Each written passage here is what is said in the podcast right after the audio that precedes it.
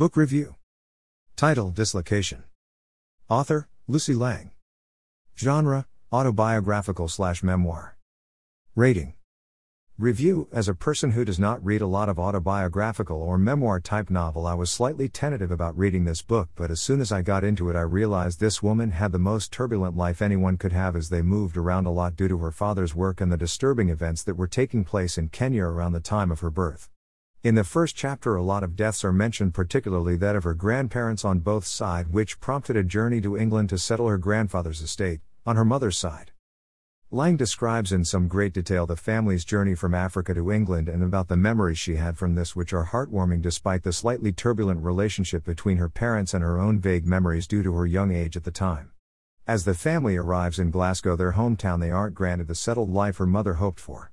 They have to rent out the family home as Lang's father couldn't find work and was not eligible for unemployment benefit, so they move around a series of rented home and this strange situation isn't helped as her mother has mental health issues namely depression, but she also has characteristics of bipolar disorder. This was extremely close to home for me and did struggle a little to read about this, but it was also reassuring that my family aren't the only one like Lang's. As a woman as few years older than my mother, Lang's story resonated greatly with me after hearing some similar trails my mother faced within her own family. Lang, like many of her generation, remembers where she was when JFK was assassination in Dallas 1963. It was very moving to hear about Lang's troubled childhood with one parent's constantly on the move and another suffering with severe mental health issues and how she and her sister coped during those difficult times. The story at times is very difficult to follow as the family to various countries all over Europe and Africa, and the varying dizzying events that occurs during these times. One key episode we see is when Lang contracts whooping cough, and he farther is reluctant to call a doctor as the nearest one is miles away, but he soon does, and she eventually recovers. But it did highly how moving around a lot was a harmful, and it was exciting for the family, especially to their mother. The key issue I am seeing is the vital differences between her parents. Lang's father always wants to travel and never stays in one place too long, whereas her mother wants desperately to be settled in one place for a long time. This key divide possibly triggered a lot of her mother's depressive episodes. I would describe Lang's life as very bohemian, as what their parents were doing by pulling their children out of school on whims and moving around a lot was necessarily socially acceptable at the time when all this was taking place.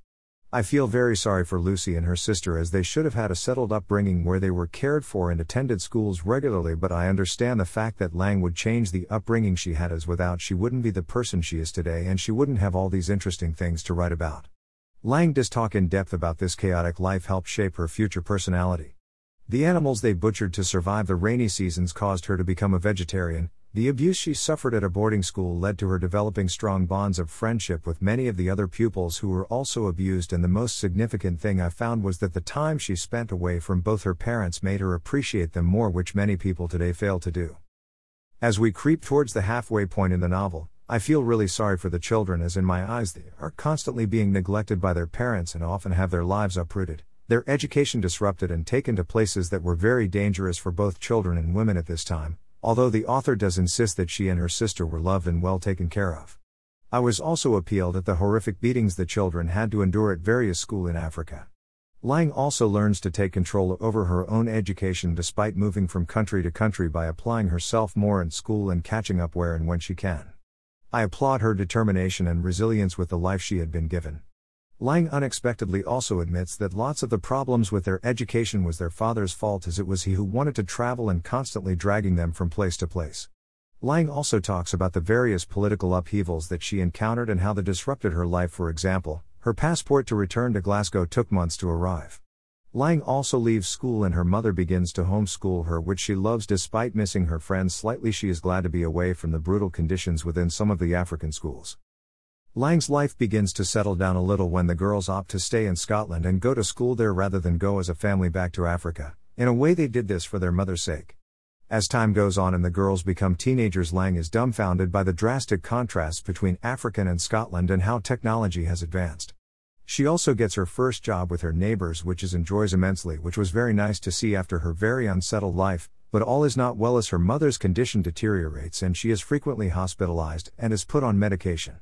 But one thing the reader has to remember is that during the 60s and 70s there was still a large stigma around mental health, and if you know someone with depression or other mental health issues, you didn't talk about it, and many people like Lang would have felt ashamed to be seen with someone like this, especially when they are in a low period. Lang, as she gets older, also begins to realize her father being away caused long bouts of her mother's illness, especially when he didn't send any money home, just expecting his wife to take care of this. Despite having a very close relationship with her father when she was young, Lang beings to distance herself from him, choosing instead to focus on caring for her mother when she was depressed and at a cost to herself, as she would have to take time of school to do so. As we move into the final section of the novel, Lang begins to develop into a strong, confident woman mentally and emotional prepared to take care of her mental ill mother. Despite all the upheaval and distress in her life, Lang somehow manages to move past it all and create a life of her own. And while this life isn't perfect, she is content with all that she has been blessed with. My favorite thing about this book was the beautiful images at the end that just make this novel seem more real and bring some of Lang's memories to life. I would recommend this book to anyone that like autobiographical books and books about travel. I would also recommend it to people who suffer with or know someone that suffers with mental health issues as it provides some very realistic insights in how families care and cope with diseases like depression and bipolar.